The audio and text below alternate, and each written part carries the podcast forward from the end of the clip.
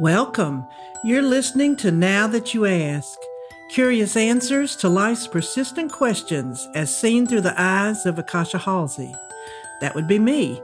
I'll be your host and guide as we settle in for a few minutes of the unexpected that may bring about your own questions and maybe even some answers too.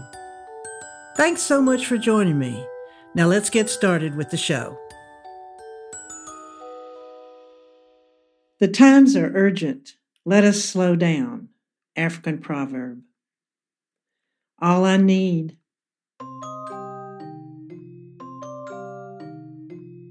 There are two things I really love, David White's poetry in particular, and Bulgari jewelry. That pretty much takes care of my spiritual needs and my accessories, which I don to express my momentary state of equilibrium. If I'm feeling off my game, a poem like Sweet Darkness, and don't you just love that image, can pull me back into myself and remind me all is never lost.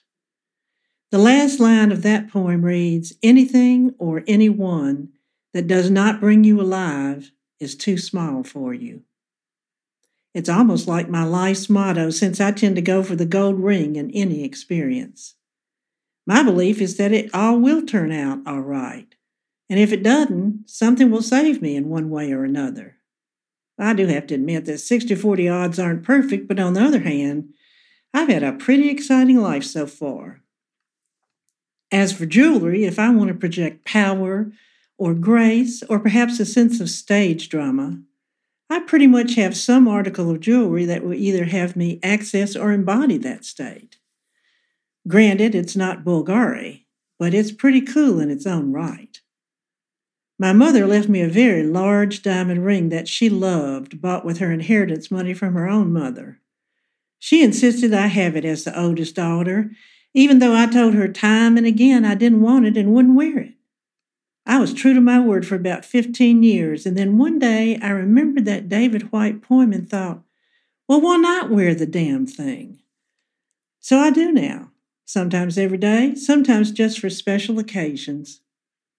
No matter when I put it on, she is called up in my memory, and so is her love of jewelry and her enjoyment of it, which she was wonderfully successful in passing down to me. So by my measure, I'm pretty much set for life. Jewelry and poetry are wonderful, but there are also foods that call my name. I never met a fillet of beef, charred on the outside, medium on the inside, with the side of béarnaise I did not like. In his later years, even when he rarely left the house, my daddy would take me out for a nice steak dinner every time I came home. He put on his light blue striped seersucker suit if it was summer, or his navy blue winter worsted, have me drive the car and hold his arm as we entered the restaurant. I would be in my finest outfit, complete with some piece of jewelry from my mother, so we complimented each other. He'd have called ahead, and the maitre d' would be at the ready for us as soon as we set foot in the door. It might take us a few minutes to get to the table, because he wouldn't use his walker unless he absolutely had to, but the table was usually close by. We were treated like royalty by the staff, greeted by many people who recognized him and enjoyed our meal to the very end. This was a grown-up ritual, one we both had come to appreciate. Conversation was easy, we never stayed long enough for him to tire out, and it had the added attraction of just the two of us being together. An opportunity for more jewelry than I usually wore, and the sweetness of the evening meal as well. Food is a gracious host for jewelry and poetry. The French salon, a product of the Enlightenment in the early eighteenth century, was a key institution in which women played a central role. They wore their finest gowns and gems, served delicacies to their guests, and provided a place for women and men to congregate for intellectual discourse. This trend has declined slightly in recent years, and now includes dinner parties which focus too much on food and not enough exchange of ideas, all the way down to picnics, which, surprisingly, can sometimes provide languid conversation while fully sated and lying prone on a handmade blanket. Both of these events call for poetic reminiscences, and accessories to whatever your choice of fashion might be. Should all else fail, should you lose your eyesight or sense of taste, or get too old to remember to put on your jewelry, there are always dogs, cats, and babies. Each has their own sweet spot, be it a tummy rub or a smile that just erupts across their face in delight as you make a silly face. I will never turn down a chance to chat up a toddler, choosing not to look at the mother, whom I imagine might be just the slightest bit nervous about some unknown woman talking to her baby. As to pets, well, I think I would have lost my mind by now if I didn't have my cats, Sid and Nancy. A friend recently asked me if Sid was named for Sid Caesar, to which I replied, Lord, no. He was named for Sid Vicious of the Sex Pistols, whose girlfriend was Nancy.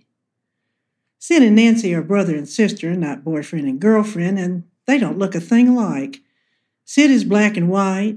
Nancy is mostly white with two different colored eyes and a cute little Hitler mustache, which I compliment her on to make sure she doesn't get a complex about it. Nancy likes to sleep, will eat only if no one is in the kitchen, and will occasionally sit on my lap. Sid is fond of eating plastic, elastic, sheer fabrics, paper, pandemic masks, and just about anything else you'd rather he not. He often throws one of his toys in the air and chases it, which is fine, until it comes sailing across the morning paper as I'm reading it. All this is to say he's entertaining, quite clingy, doesn't like my singing all that much, but loves me dearly. Don't ask me how I know, I just do. Nancy is his sweet counterpart, and I often go to her for solace when I'm ready to throw Sid down the laundry chute, which we don't have in case you're getting nervous about that. What brought all this on was that my dentist and I were talking about David White's poetry, which he had just recently discovered. We were talking about those last lines of Sweet Darkness I love so much, and I realized that just talking about it calmed me down. It gave me a quiet place to go for a few moments. A chance glance at my jewelry that reminded me of what I love. These days it's easy to fret about almost any aspect of life. Instead, I was reminded to take a little time out to see where I really am, what I really have, what I really want. And the conclusion I came to is that for now, I have all I need. Thank you for listening to Now That You Ask. I hope you found this episode insightful and perhaps entertaining too. Don't forget to subscribe, and if you enjoyed the show, please take a moment to rate and review it on iTunes. If you didn't like the show, well, I guess you just lost a few minutes of your life. But you might want to try another one. They're all really different. You can also listen to past episodes and subscribe to email updates on now that you ask podcast dot com. Bye-bye for now.